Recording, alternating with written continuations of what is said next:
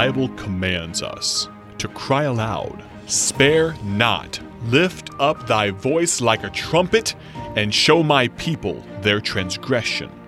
This is the Cry Aloud broadcast with evangelist Ted Houston. Thank you for listening into the broadcast today. It's good to have you with us. Proverbs 29:18 says where there is no vision the people perish, but he that keepeth the law happy is he. And this is our third in the series of looking at this subject of having a vision. We mentioned that the vision here is a a, a revelation, oracle or a dream uh, from God a a view of what God wants us to do in the future. And every pastor, I believe, has a vision of what God wants him to do, and every Christian should get a vision. You know, the Bible says in Romans 12 to present our body that we might find the perfect will of God. God wants us to have a vision uh, of what He wants us to accomplish. No Christian should live in the past, as we said. The Bible simply says that no man having put his hand to the plow and looking back is fit for the kingdom of heaven. We can't live our life in the past. We have to live it in the future. We need to have a vision from God. It says if there is no vision, the people perish. I may I say, as Christians, we don't have a vision. Uh, that word uh, perish there means to drift, to decay, to diminish, a slow death. And, and that's what will happen to us personally. That's what will happen to churches. But worse than that, what will happen is that people who are lost without Christ will end up dying and going to hell because we do not have a vision of reaching them with the gospel of the Lord Jesus Christ. And then the verse goes on to say, But he that keepeth the law, happy is he. And that word keeping means just to fulfill the commandment you were given.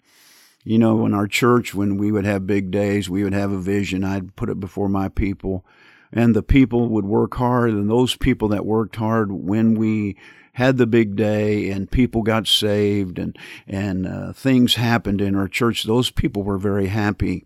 You know when you serve the lord and god uses you and you see things done it will make you happy. You need to get a vision. Young man if you're listening to this radio broadcast uh, maybe you need to get a vision that god has called you to preach or be a missionary a young lady full-time christian service and laymen of, of uh, serving in the Sunday school, running a bus route, going soul winning, seeing people saved. These are the visions that God wants us to have. And when we keep those visions, when we work at it and we fulfill it, the Bible says, a dream cometh through the multitude of business. You have to work hard to see things done. And that's the way it is in the Lord's work. But when you do that and you see success, how happy are you? When I think about this matter of having a vision, I want to share with you some visions that we as Christians need to have. The first vision that we as Christians need to have is the vision of what God can do. Uh, we have to get a vision of what God can do. You know, we serve a great God, and God can do great things. And sometimes I believe our vision of what God can do is so small that we don't try to do great things. I believe as J. Hudson Taylor said, expect great things from God, attempt great things for God. We have a great God. Listen to this passage of Scripture in Psalm 78, beginning in verse 12. Marvelous things did he in the sight of their fathers in the land of Egypt, in the field of Zoan. He divided the sea and caused them to pass through, and he made the waters to stand as a heap. In the daytime also he led them with a cloud, and all the night with a light of fire. He clave the rocks in the wilderness and gave them drink as out of the great depths. He brought streams also out of the rock and caused waters to run down like rivers. And they sinned yet more against him by provoking the Most High in the wilderness. And they tempted God in their heart by asking meat for their lust. Yea, they spake against God. They said, Can God furnish a table in the wilderness? You know that God got upset with that when they said, Can God?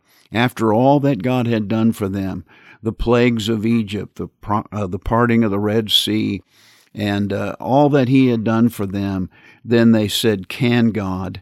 You know, dear friend, it's not can God do these things, it is God can. God can part the Red Sea.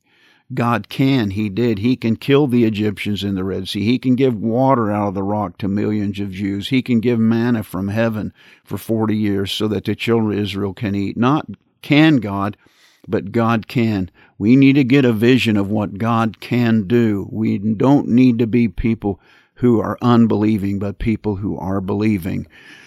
God bless you.